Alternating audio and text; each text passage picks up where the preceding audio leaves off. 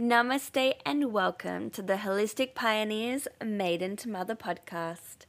This is a safe space to talk about issues affecting everyday families as we dive into the healing of lineage and generational trauma, talk all things divine health, conscious parenting, and relationships. Are you ready to laugh together, cry together, and grow together? Then join me, Solana Usha, for today's epic episode.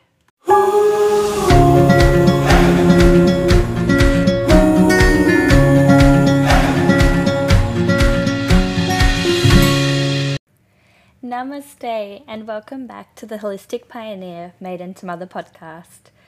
My name is Solana Usha, and I am so grateful to be stepping through this magical journey of self discovery and divine holistic health with you. On today's epic hump day journey of divine health and well being, I am going to be sharing with you my traumatic new journey into motherhood, sharing my vulnerable, raw experience in the fourth trimester after having my daughter in 2020. If you haven't listened to the last podcast episode, I share with you her birth story and my journey into motherhood. So jump back and have a listen to that episode first for a clearer understanding of our own personal journey.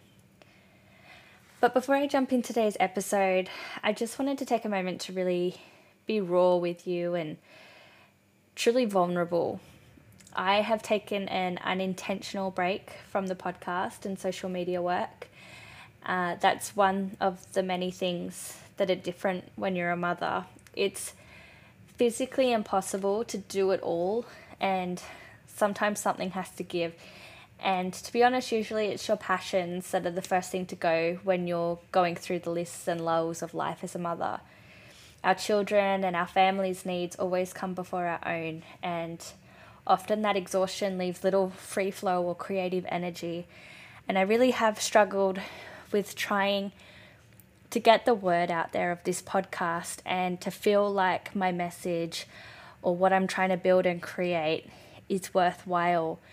Um, it's so easy to get caught in the fact that so many people would prefer to see you crash and burn and fail and uh, would rather rather see that than just share with their community or or even egg you on a little bit with a review. Um, I haven't felt like I've asked too much of those of you who do take the time to listen by leaving a review on the Instagram page or leaving a five star review on your podcast streaming device. However,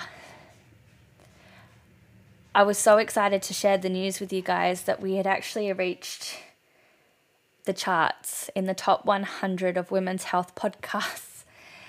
Um, but yeah, when I, I didn't get any reviews on any of the Instagram posts, it all just started to feel pointless, like I was wasting my energy. And I have gone through a really difficult time finding my love and passion again. Um, but I'm back and I am here to be vulnerable and I am here to continue this mission of creating this village and I just wanted to say I'm sorry for the short break. I really am doing the best that I can and I truly do appreciate you allowing this space for myself to be open and general genuine and vulnerable with you and for allowing those that I interview to share in a safe space. So, thank you. I really would appreciate uh, your review on the podcast episode image or any podcast episode image on our Instagram page. And please, it takes less than a minute to leave a review on your streaming device or even just a five star at the moment, as I know that Spotify has stopped getting written reviews for the moment. Um, so, jumping back into the episode. So, last episode, I shared my birth story and journey with my daughter Aurora, and I left it at her birth and holding her in my arms for the very first time. It felt. Um, I don't know how to say this. It felt important to leave that episode at that place and point in time because, like so many, this is as far in as our planning that we go for first time parents.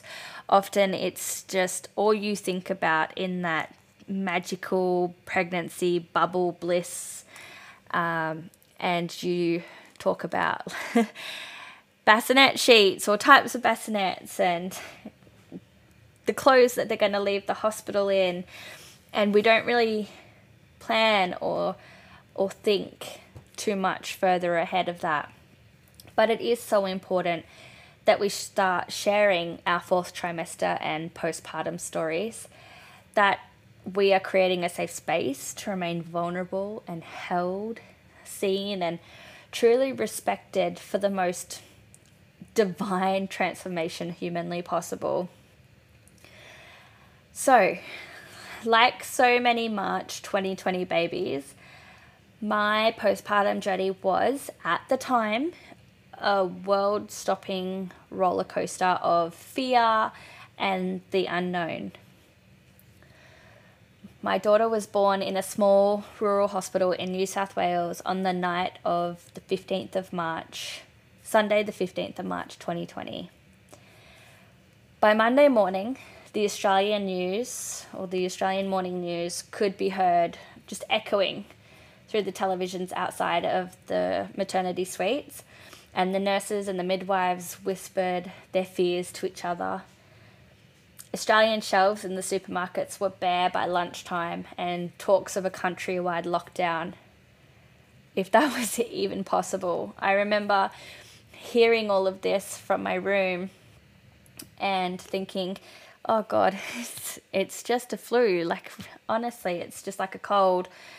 Um, and I know that there are a lot of opinions about that, but I'm I, that's not what this is about. So, at around 11:50 a.m., I remember I grabbed my baby girl and we headed outside of the hospital for some fresh air. And it's a moment now that I am so grateful that I was able to capture on my camera.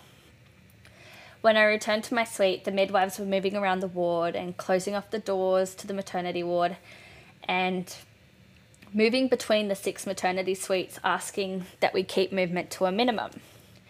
We were not to leave the maternity ward or to visit other areas of the hospital grounds anymore.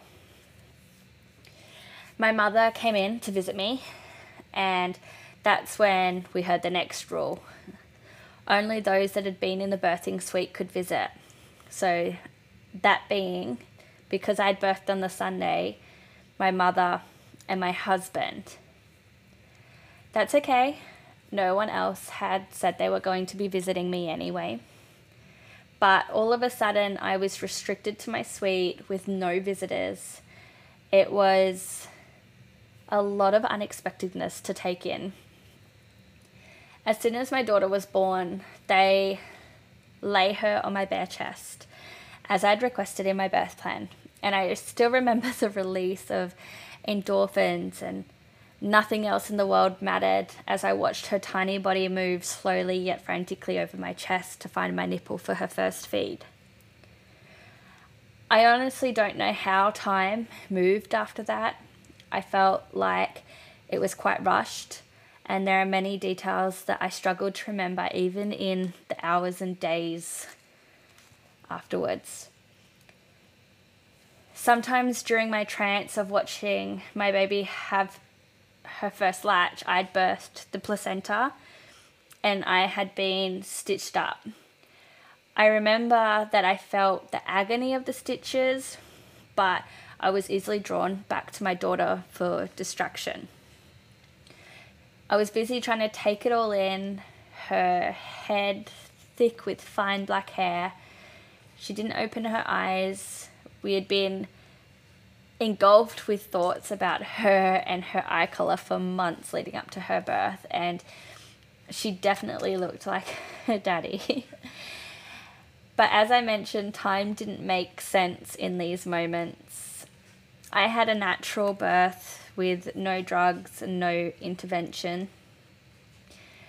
I felt like I was rushed soon afterwards into the shower to clean up whilst the midwives weighed, measured, and attended to my daughter and the room, stripping the sheets and cleaning up the room. 4.1 kilos and 49 centimeters long. She was a big baby.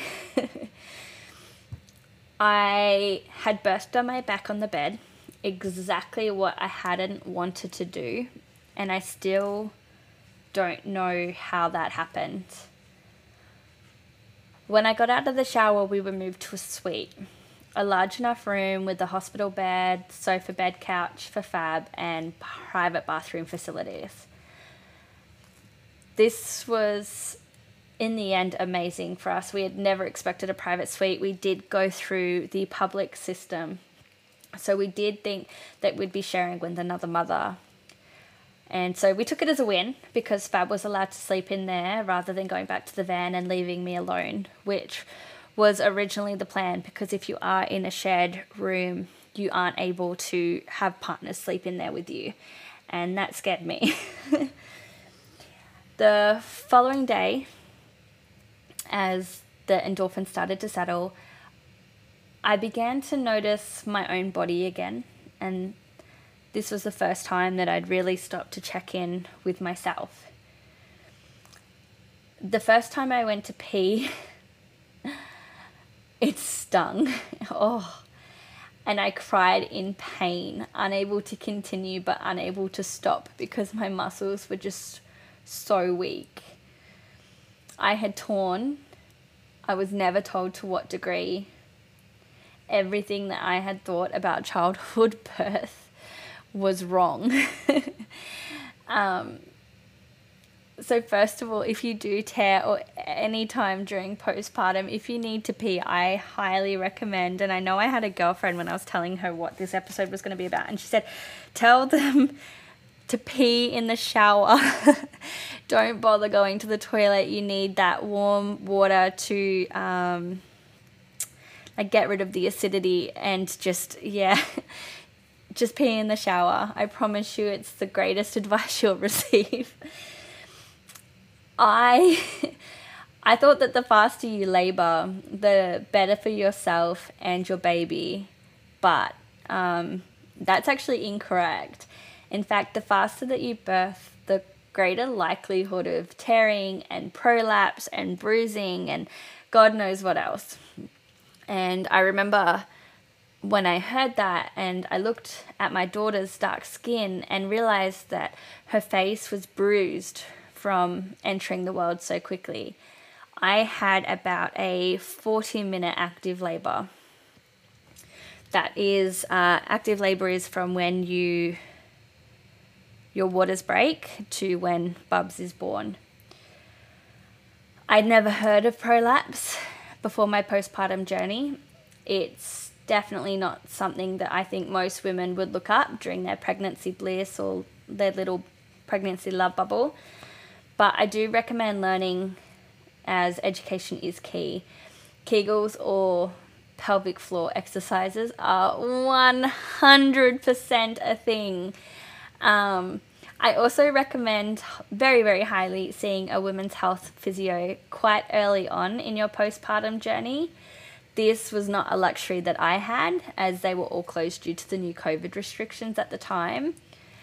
It is great to actually even speak to one throughout your pregnancy. I know that a lot of them work uh, through your pregnancy as well.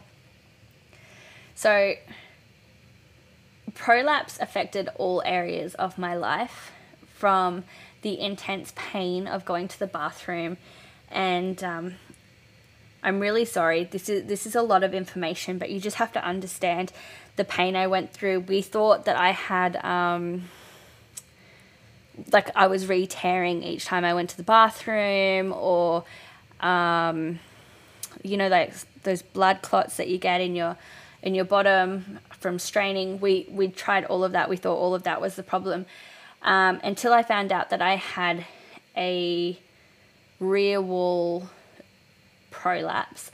So, what that meant was when I had to do a poo, um, I would have to place my fingers up my vagina and push back the wall as um, my waste was creating a, a sac, a bubble. So, my rectum was no longer straight. It was creating kind of like a curve that um, was getting caught, and then I was pushing, and I was yeah, I was making things worse.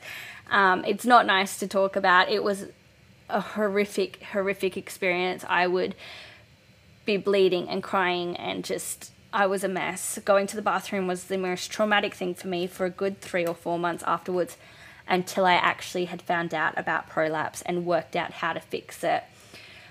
Um, it also affected my self confidence, not to mention my relationship, especially the sexual health with my partner everything was different and it was uncomfortable for a long time and I didn't know about prolapse. I just knew that I didn't look or feel the same. I was uncomfortable. Um, and that didn't make for a pleasurable connection when we did finally reconnect sexually. So I couldn't more highly recommend seeing a women's health physio. Um, yeah, that one that one's always been really really hard for me to talk about because no one does. um, it's really scary to to be that vulnerable with people, but it changed my life, and I'm here to tell you that. I 100% could have avoided this if I had had the knowledge. I actually didn't receive the prolapse until three to four weeks after I gave birth. Um, so, yeah.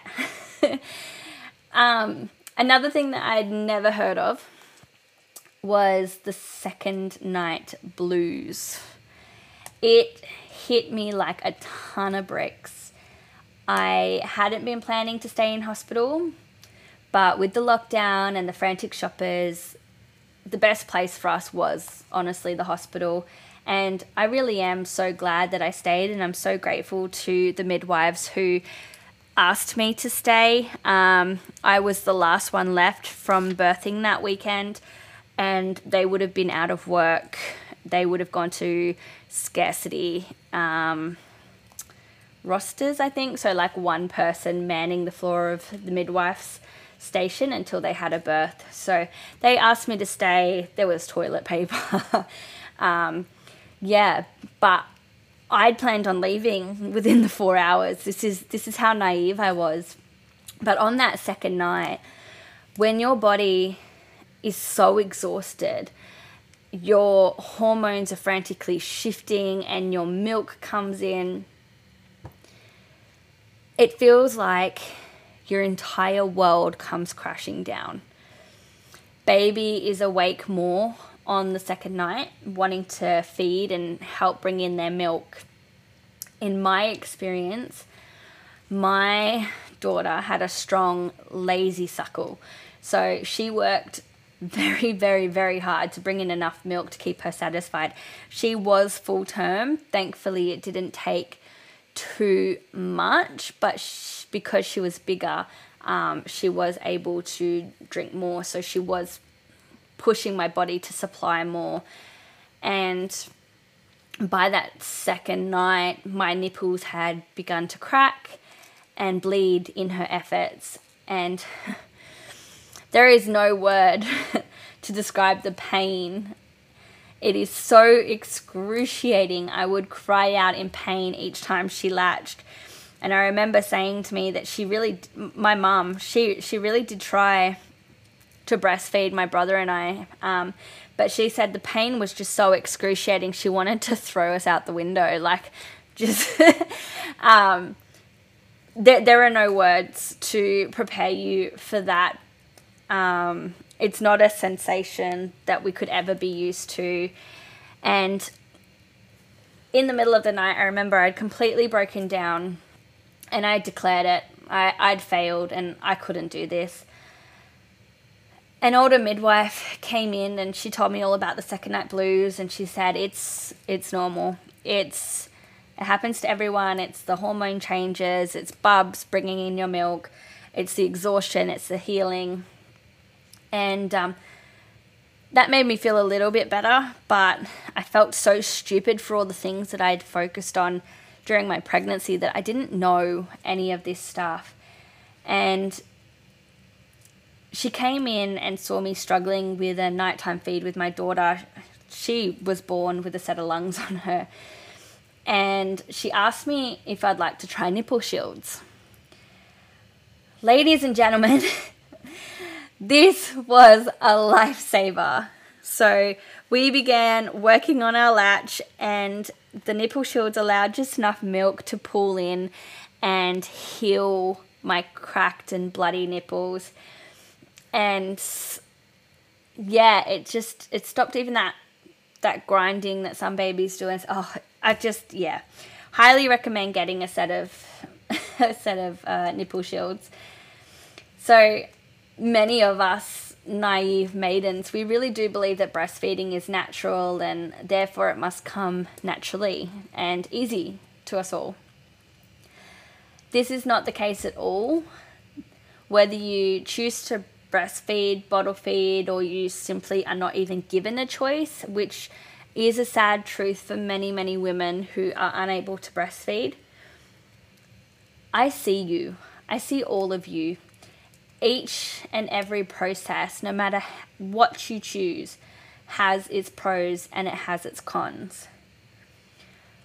Bottle feeding, you're able to have help, yes.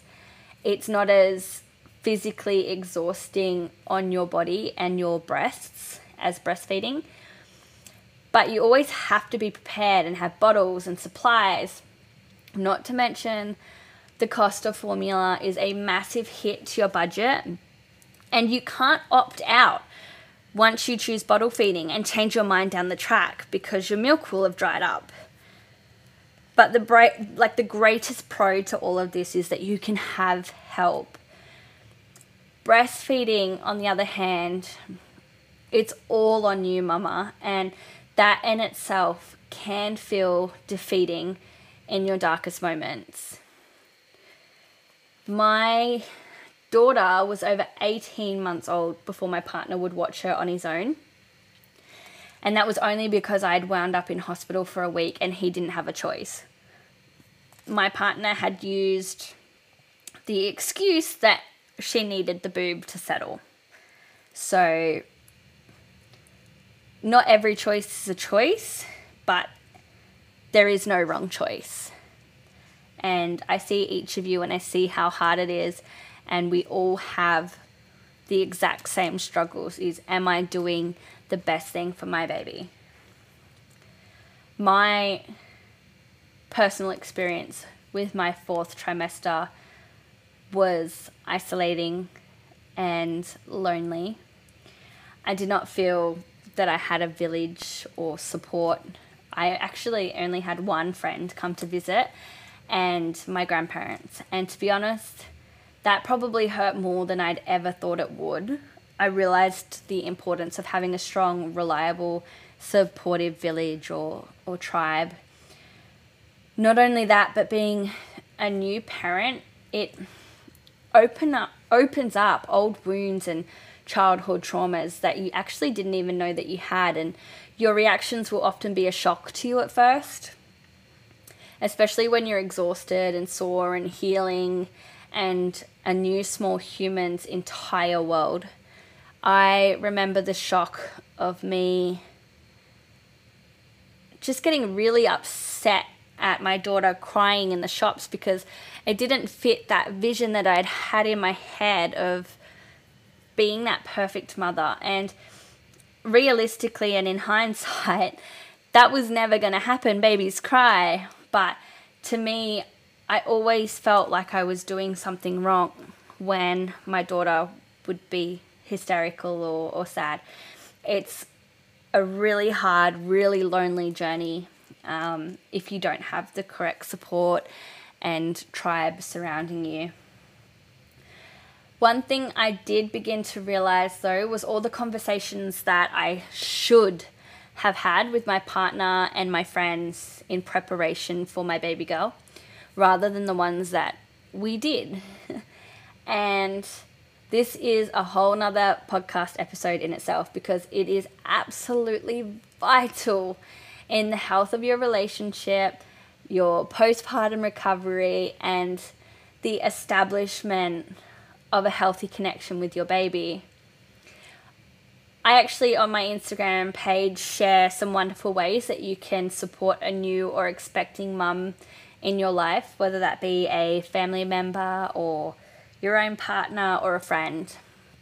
But basically, crystal clear communication is absolutely critical as each new mum is quite different and may have different pre- preferences. So, don't be afraid to ask how you can help or be a strong support for them during this period. They may want some time alone to process and be in their family bubble.